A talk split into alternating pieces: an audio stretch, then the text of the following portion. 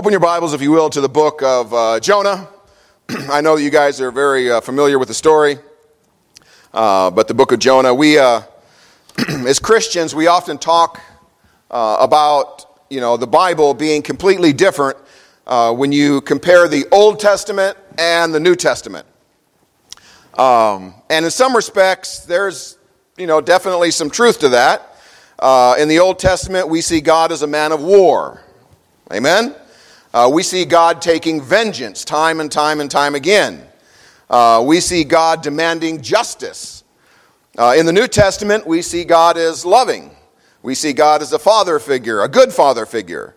Uh, we see God as uh, long-suffering and forgiving and all those other attributes that uh, you know that we like to think of in association with God. Um, but I want to go back to the Old Testament here this morning and uh, take a look at, at God and see what one prophet definitely knew about God in the Old Testament. Uh, so to start off with, let's take a look in uh, Jonah chapter one. Jonah chapter one, I'm just going to read some of it just because, well, I, I hope this is not the case. I pray this is not the case, but uh, there's a possibility this may be more Bible reading than one some of you have gotten in the last couple days. So here we go. That was a joke. You guys aren't laughing. Now, you're, now I think you're guilty. It was a joke. It was supposed to be a joke. I'm sorry. You never know where you're... No. Now the word of the Lord came unto Jonah, the son of uh, Amittai, saying, "Arise and go to Nineveh, that great city, and cry against it, for their wickedness has come up before me." But Jonah arose and uh, uh, up to flee to Tarshish, Tarshish from uh, the presence of the Lord. And he went down to Joppa, and he found a ship uh, going to Tarshish. And uh, so he paid the fare thereof and went down into it and uh, to go with them unto Tarshish from uh, the presence of the Lord. But the Lord sent out a great wind into the sea, and there was a, uh, a mighty tempest in the sea, so that the ship was like to be broken. And the mariners were afraid. Uh, Navy guys, by the way. The mariners were afraid and cried. Every, all the Marines were down there just taking a nap and snoozing. They had their M sixteens with them. Everything was good. The mariners were afraid, and they cried every man unto his God, and cast forth the wares that were in the ship into the sea uh, to lighten it of them. Uh, but Jonah was gone down into the sides of the ship, and he lay and was fast asleep.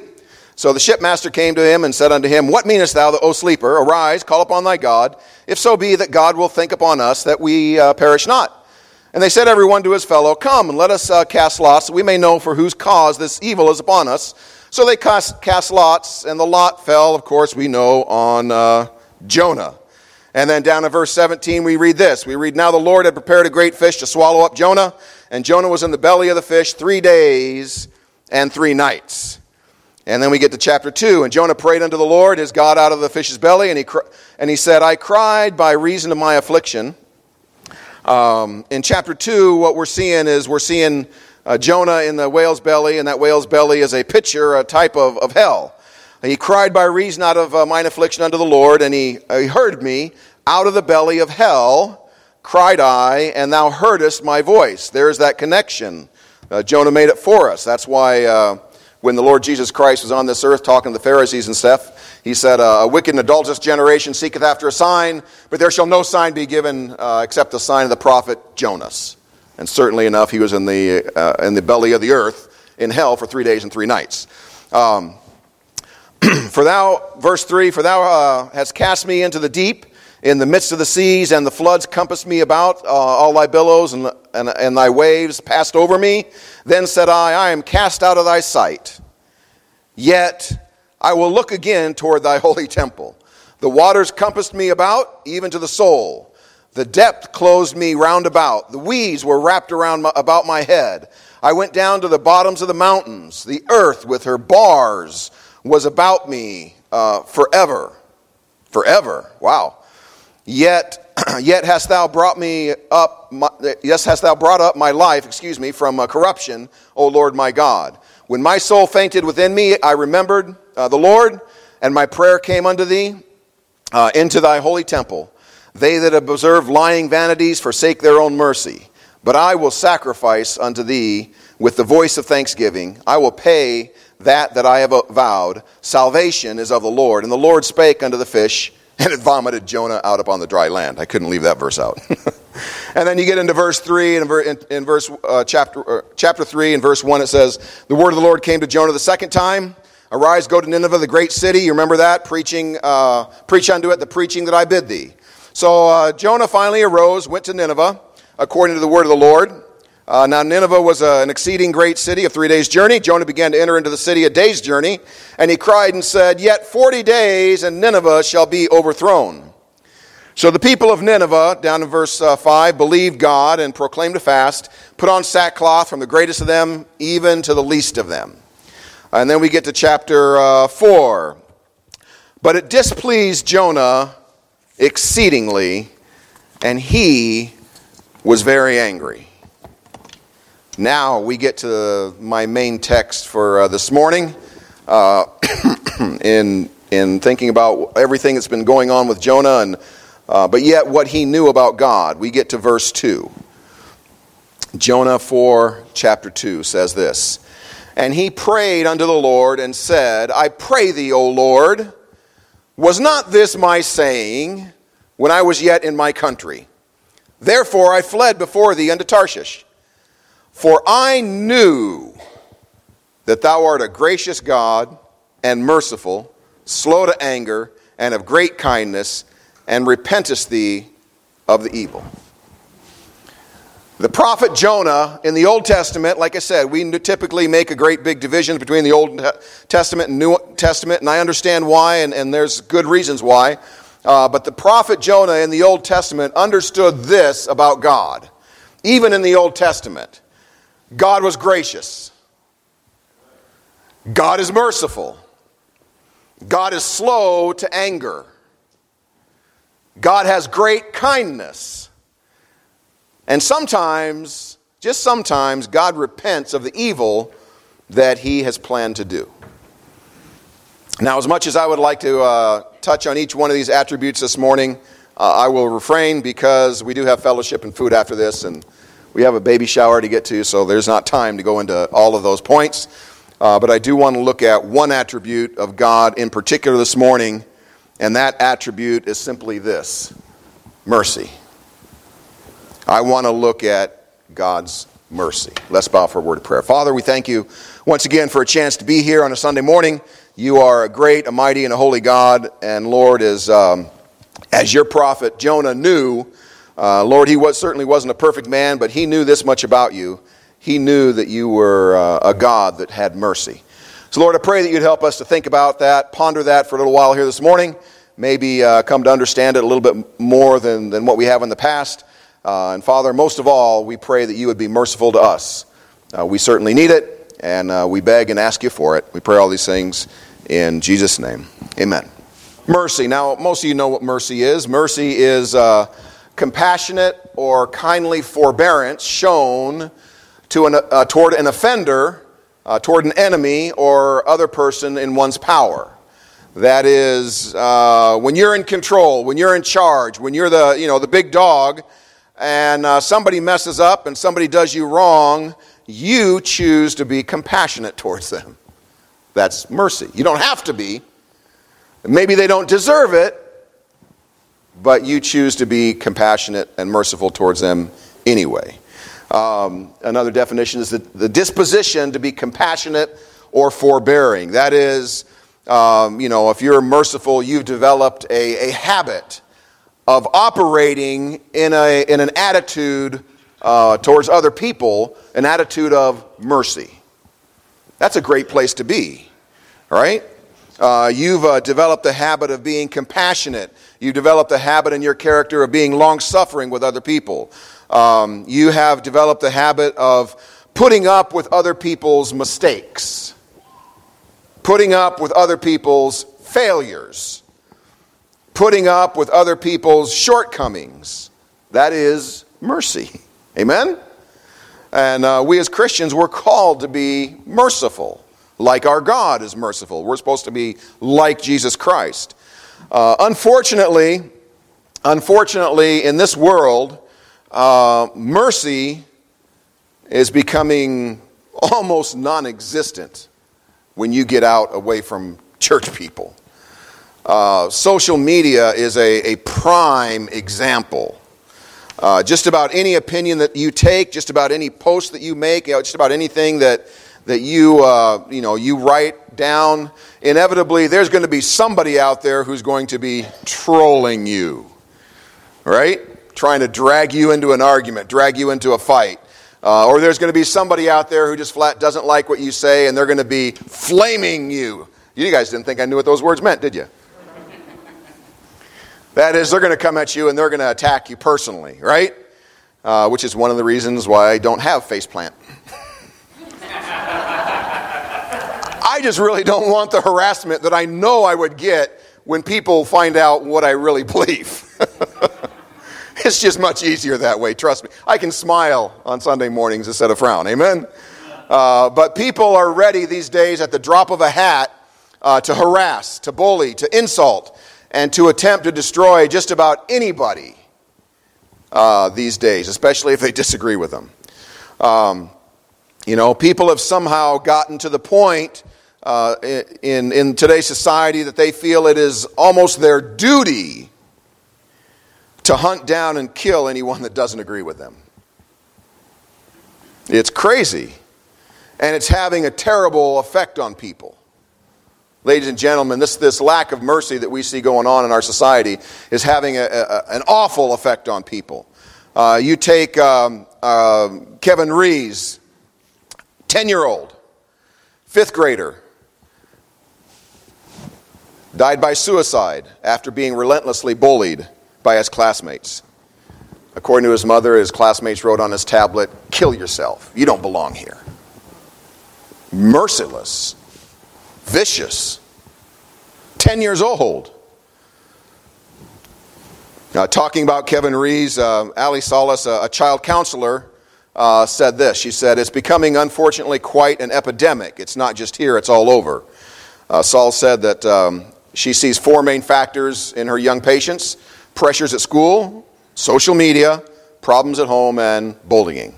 I would say bullying and social media kind of go hand in hand. She said this, she said, "It's rampant in schools." Then there was a case of Mackenzie Adams, age nine, fourth grade student in Alabama, uh, who died by suicide by hanging herself in the bathroom after months of relentless bullying by her classmates. Why? Uh, because uh, she was driven to school by a white family and had made a white friend.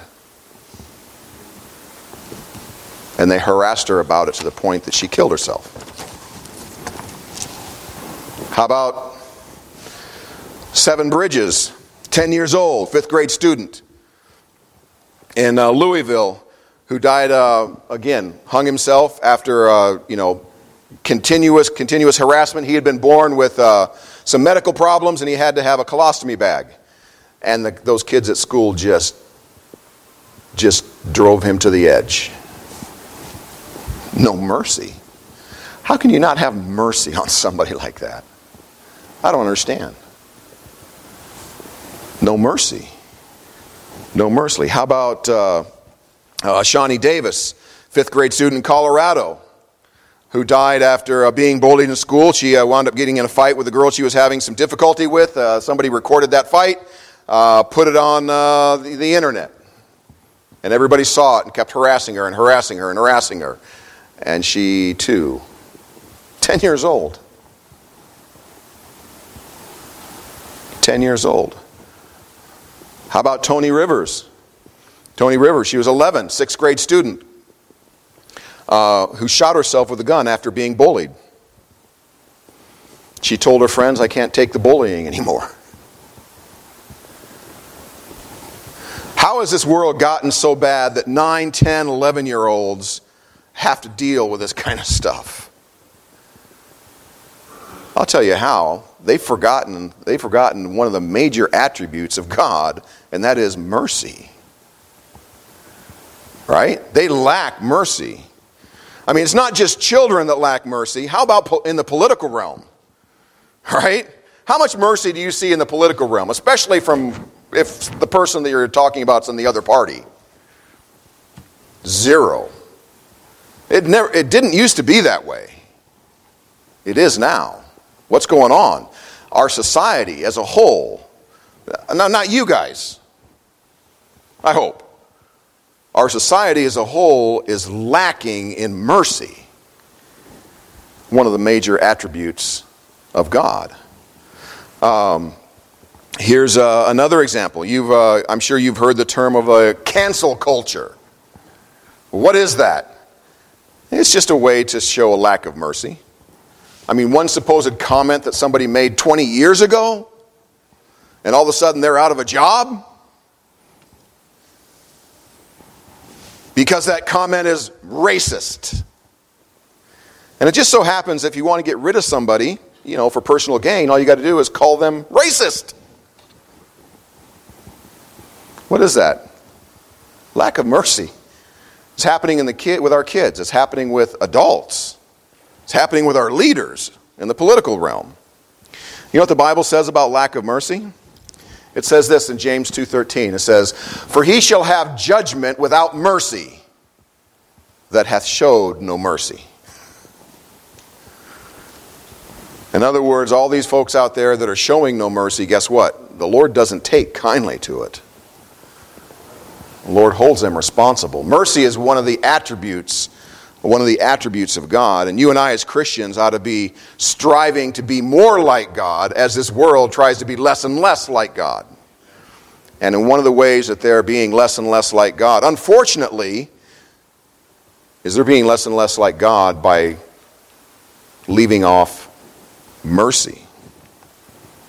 Jonah knew this much about God.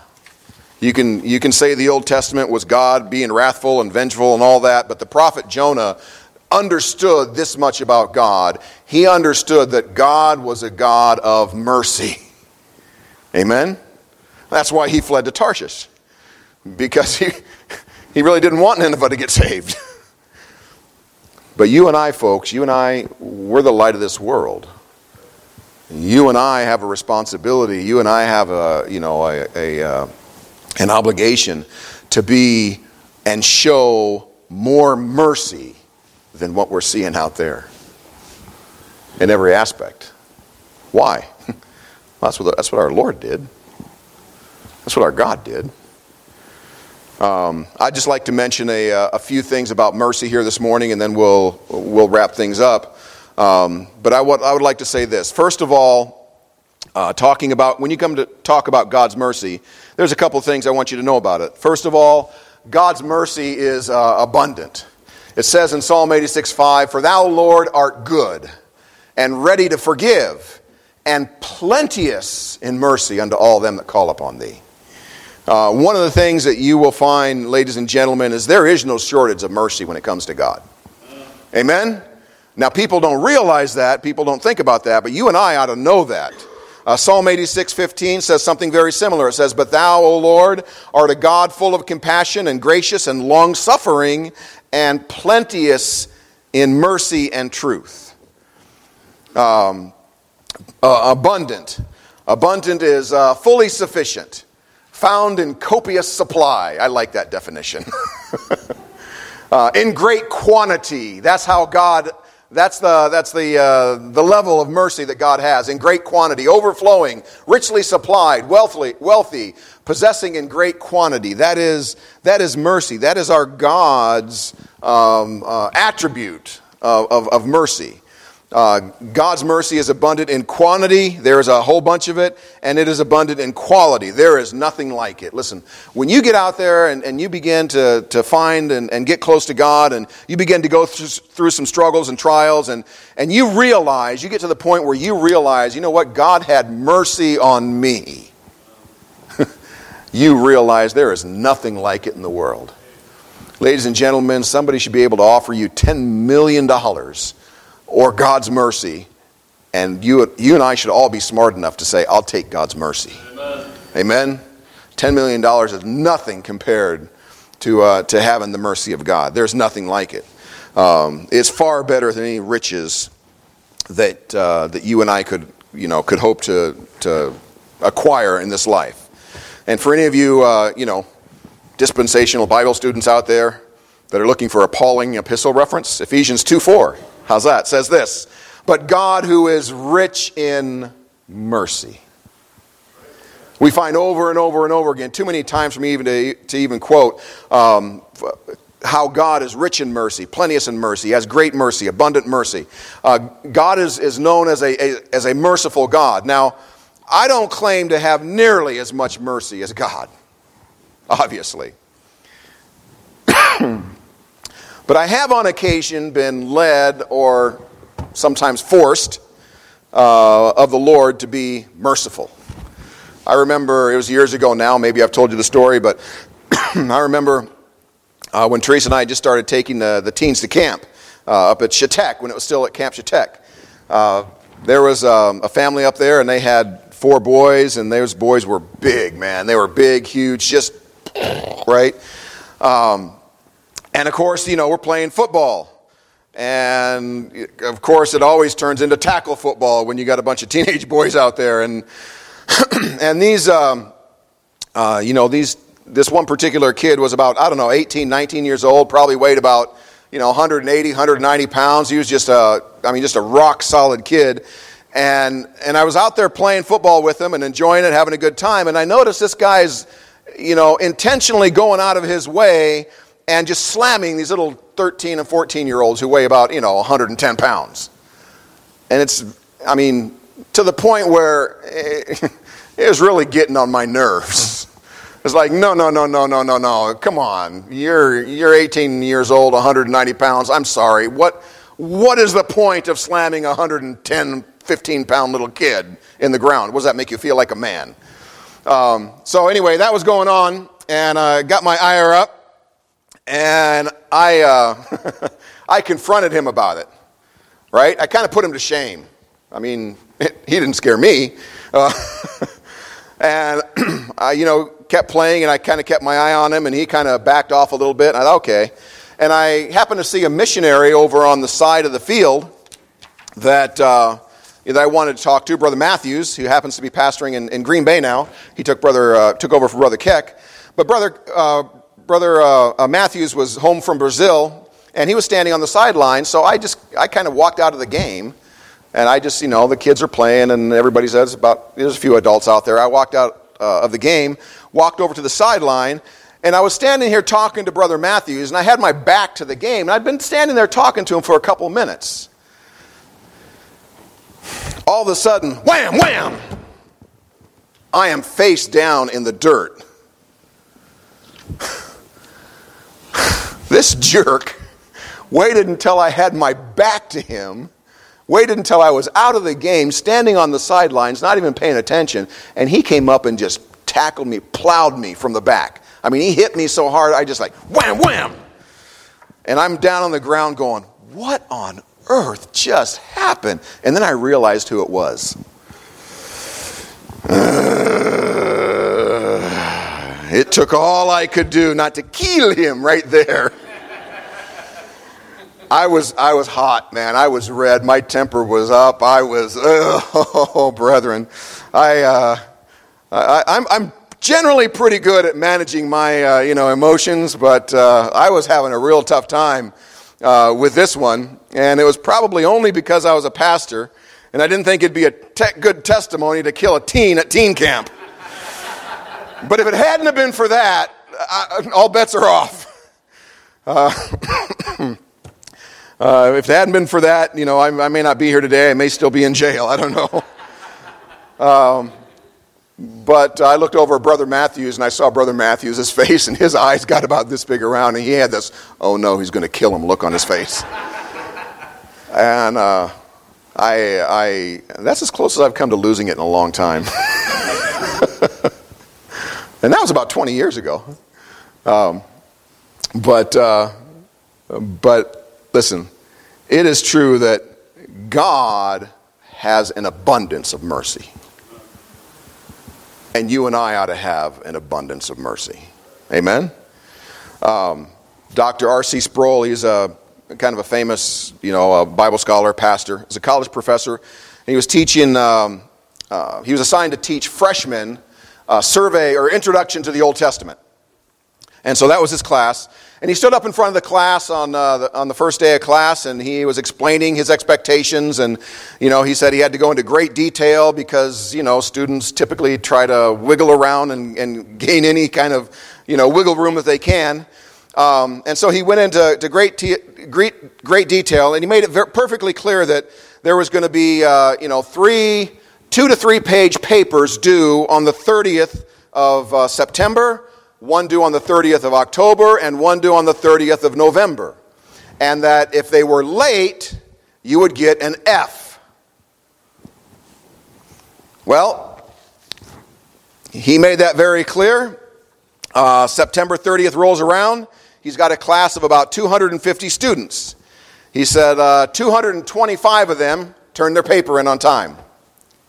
And the other twenty-five were sitting in there kind of shaking in their boots, terrified, begging and pleading for mercy.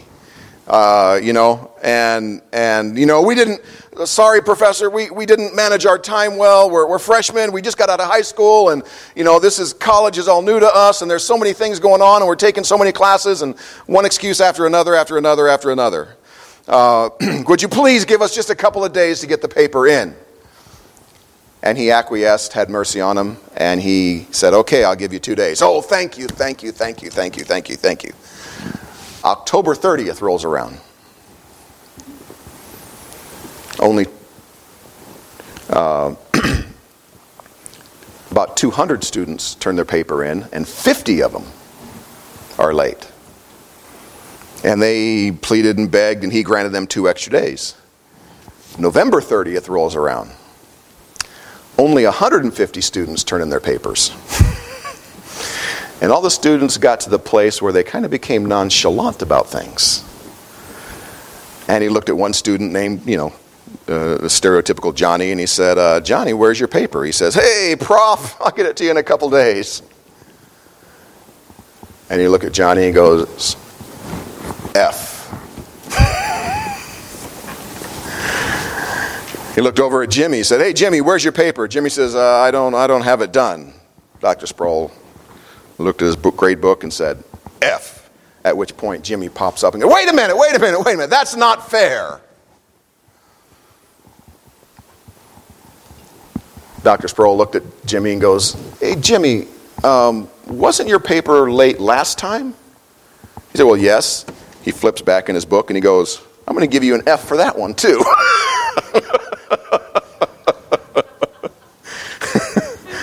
He said, if you want justice, I'll give you justice.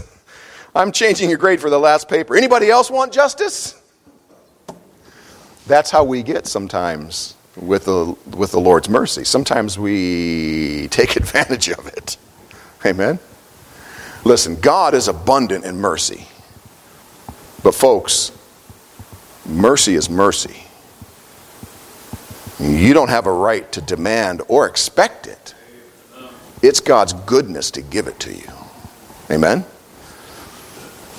You and I, you and I ought to be abundant in mercy. Let me continue on. Listen, not only is God's uh, mercy abundant, but God's mercy is available. It says in Hebrew, Hebrews four sixteen, it says, let us therefore come boldly unto the throne of grace. Why? That we may obtain mercy. that we may obtain mercy. Listen, uh, you can obtain mercy, obviously, for, for your salvation.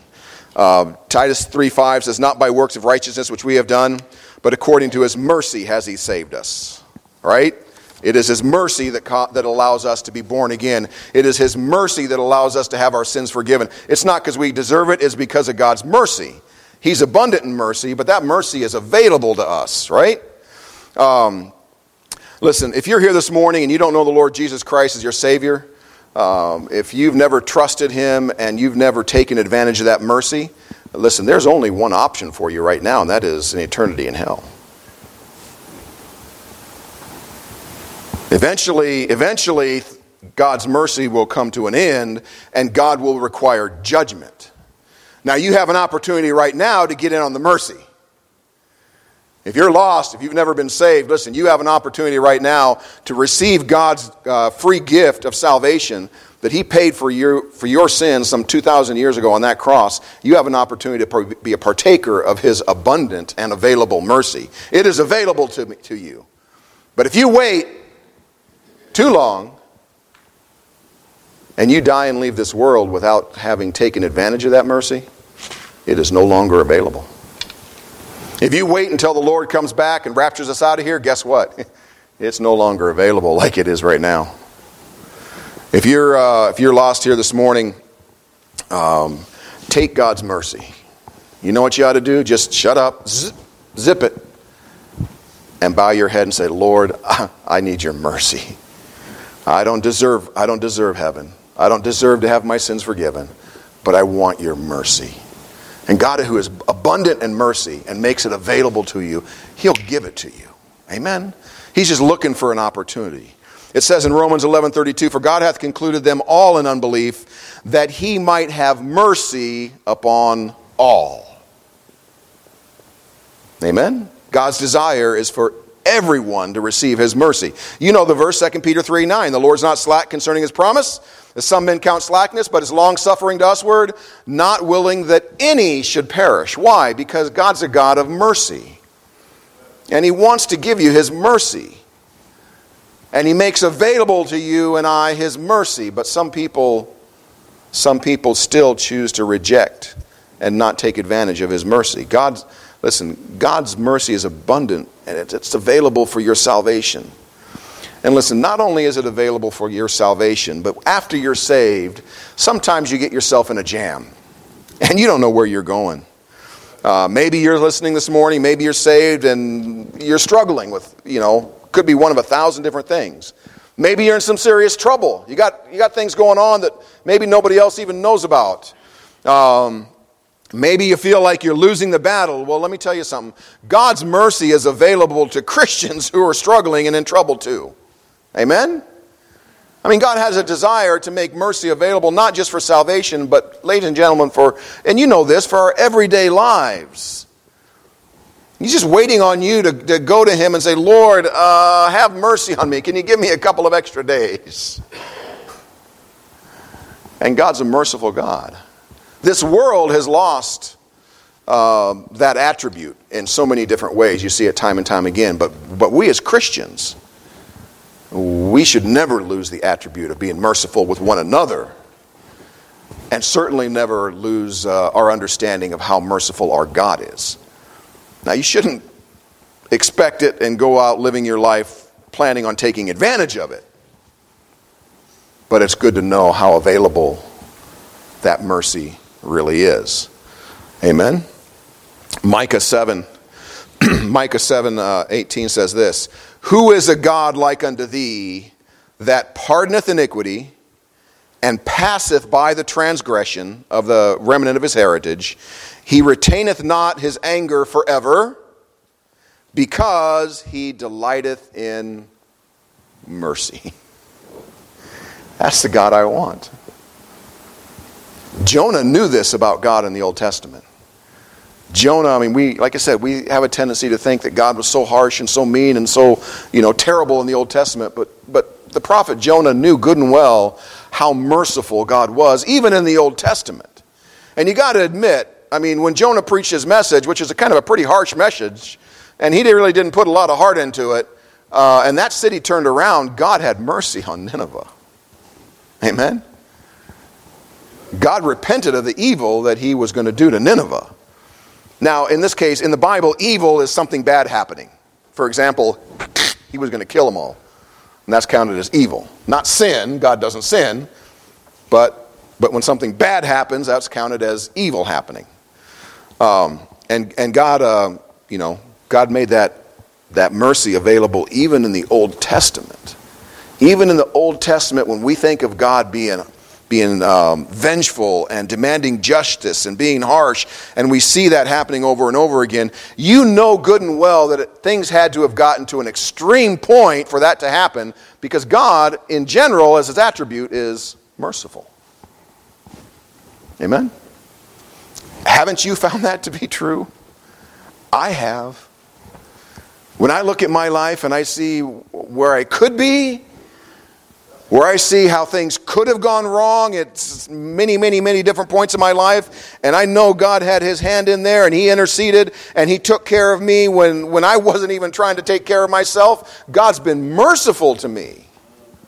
Sometimes we miss that. Sometimes we miss it. We get to concentrating on, you know, what didn't go right. We forget about all the things that didn't go wrong. Amen? Because there's a whole lot of things that could have gone wrong that didn't go wrong. God is merciful to me. And that mercy is there, obviously, for salvation, but it's also there, Christian. Uh, it's also there for your whatever situation you're in. Um, brethren, uh, I would I would say this. I would challenge you. I would challenge you, uh, if you're going through something right now, take your problems to the Lord. Call on Him. I mean, sincere, sincerely, with a sincere heart, go to the Lord, the best you know how, and, and call on the Lord and say, and pray earnestly and fervently, and, you know, beg the Lord to basically just do this. Show you some mercy. I'll bet you He does. Why? Because that's His character. That's His desire. He delights in it. He's looking for an opportunity to, to, to give you mercy. Right? We're the biggest hindrance to not getting it. We don't look for it. We don't ask for it. Or we reject Him. But you, you take, take me up on it. Go to the Lord and beg Him for mercy about whatever you need. And see if God isn't faithful and true.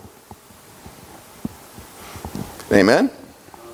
And then you and I make sure that we learn from that and make sure that we continue as Christians to be merciful one to another. And even merciful to the outside world when they come and slam you in the back and you find yourself face planted in the ground. Amen? It's not always easy, but yet we're called to be merciful. We're called to be merciful. See if He doesn't answer you. God's mercy is abundant. It is available. And I'll wrap things up here. We're getting down towards the end. Finally, finally, uh, you, you need to know about God's mercy that it is abiding. Uh, First Timothy one sixteen says this, "Howbeit for this cause I obtained mercy, that in me first Jesus Christ might show forth all long-suffering for a pattern to them which should, uh, which should hereafter believe on, on Him to eat life everlasting." One of the things that Paul found out about God's mercy is that it is everlasting. You believe on the Lord Jesus Christ, you trust Him as your Savior, and you know what? That transaction is everlasting.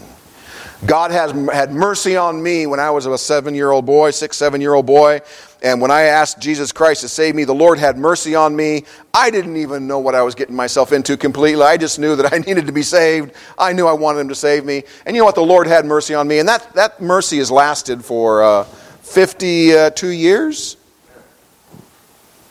And it'll continue to last for another thousand, million, ten million years. Ten million years from now, I'll be up in heaven, have a new body. That'll be great. I'll be flying around in the stars. Uh, again, I'm going to be scuba diving in the great deep. I love it. I'll be up there. And you know what I'll still be having? I'll be having a grand time thinking about the Lord's mercy that He had on me. Why? Because His mercy, His mercy is abiding. It lasts. Amen? When the Lord forgives you of your sins, listen, that thing that thing lasts. Uh, to abide is to uh, to remain, to continue, uh, to stay. It is to have one's abode. Uh, it's a, a, a dwelling. It's to reside. God's God's mercy resides in me, which is probably the only reason why that teen kid isn't dead right now. uh, to abide is to put up with, to tolerate, to stand. You know what God has to do with us? When He has mercy on us, He has to put up with us. Isn't that something? Think about that. Would you put up with you? Sometimes I look at myself and I go, well, I go, honey, why do you put up with me? But the Lord puts up with us. He tolerates us. You know what? He can stand us. What a great, what a great testimony to His mercy. He looks at wicked sinners like us, people who fail left and right, people who, I mean, you know, we try and we fall down, we get up and we try and we fall down, we get up, we try and we fall down. And, you know, sometimes things goes well and sometimes they don't go well, and the Lord's just consistently abiding with us through thick and thin. It's one of His attributes. Mercy. He delights in having mercy. And when He sees us fall, He picks us up and He goes, you know what? Brushes us off, gets us all situated. There, head on down the road again. I know He's going to fall again in just a second, but, you know, I'll, I love Him and I'll have mercy on Him again. That's the Lord's attribute. The world doesn't think that way. You look at what's going on in the world and you see this. There's not much mercy out there. But you know what? There is with your Savior. There is with your God. You say, what's the point of even trying to be a Christian? I'll give you a good point. God has mercy. Amen. They don't have it out there. But God has it. His mercy produces life everlasting. John fourteen says, uh, sixteen says this, I will pray the Father and He shall give you another comforter that He may abide with you, you know, only if you don't mess up. That's not what it says. The Holy Spirit abides with you forever. Why? Because God's merciful. And when He chose to forgive you, it was forever. Amen? Listen, when you accept God's mercy at uh, salvation, it is everlasting. Philippians one six says this. It says, being confident of this very thing, that He which hath begun a good work in you will perform it. How long? Oh, only for a week or two? No. Until the day of Jesus Christ. Until the Lord comes back and gets you out of here. When the Lord decides to perform something in you, listen, He'll perform it, and He does it, and He does, it's, it's abiding. His mercy is abiding. That's just one attribute of God's character that the prophet Jonah in the Old Testament knew very well about. How much more should we know it in the New Testament when we get to see the other side of God as well as the, the Old Testament side of God? God is a merciful, God is a merciful God. John ten twenty-nine says, my Father which gave them me is greater than all, and no man is able to pluck them out of my hand. He said, listen, those people that I've saved, sorry, nobody can take them away from me. I got them. They're mine. And nobody is strong enough to take them out of God's hand. God has mercy on me to the point that He's holding me in His hand. And you know what? I am safe and I am secure there. Not because I deserve it, but because He is a merciful God and His mercy is abiding. It's abiding. Ephesians four thirty, you know the verse, and grieve not the Holy Spirit whereby ye are sealed. Until when? Until the day of redemption. God's mercy seals me. Listen, and I'm and I'm done. Um, talking about a world we live in that is lacking severely in this one attribute, mercy. But when it comes to Jesus Christ, when it comes to our Lord God, God's mercy is abundant. I mean, it's plenteous. He's rich in mercy. He won't run out when you need it. Folks, that's the way you and I ought to be one towards another. And quite frankly, towards a lost world. God's mercy is available. I promise you this. If you're going through anything, or I should rephrase that, I should say when you go through something, listen, the Lord's mercy is there, it is available, and all you need to do is ask. Seek it. Call upon Him. He delights in giving mercy. It's just one of the things He likes to do, especially to His children. Amen? God's mercy is abundant, it's available, and as we just finished up, it is abiding. His mercy will last for all eternity. Folks, when you trust the Lord Jesus Christ as your Savior, ten thousand years from now, you're still going to be abiding in His mercy. What a, what a glorious thing that is. I am so thankful for this one attribute of God, mercy. And when I look at the outside world, I see what happens when it's missing. And I don't like it. So I want to make sure you and I never forget this attribute. Amen? Mercy. Let's bow our heads for a word of prayer. Father, we thank You again for for being our God. You uh, have shown uh, you've shown us great mercy over the years. You have taken care of us in situations where, quite frankly, we didn't deserve to be taken care of. Uh, but your mercy uh, shone forth, and it certainly, um, uh, Father, certainly got us got us out of some jams uh, where we could have really gotten in trouble. Uh, Father, I know this. I know that uh, I don't know the situation of each and every individual uh, here this morning, but I know that as a general rule, that we as Christians, we uh, we go through times where there are struggles, there are trials, and Father, we need your mercy. And I pray that you would uh, uh, help these folks to realize just how abundant it is, just just how much you delight in giving mercy. And Father, when we go through things, help us as Christians to turn towards you as a as a first resort, not as a last resort. And then, Lord, as we uh, as we see how you deal with us, help us to learn to deal that way with one another, and then even with the lost and dying world who needs a, a good example of mercy, because Father, that's something that this world is severely lacking in. And so I just ask you to help us to remember these things, Father. Be merciful to us. Uh, we're sinners, and we just pray these things in Jesus' name. Amen.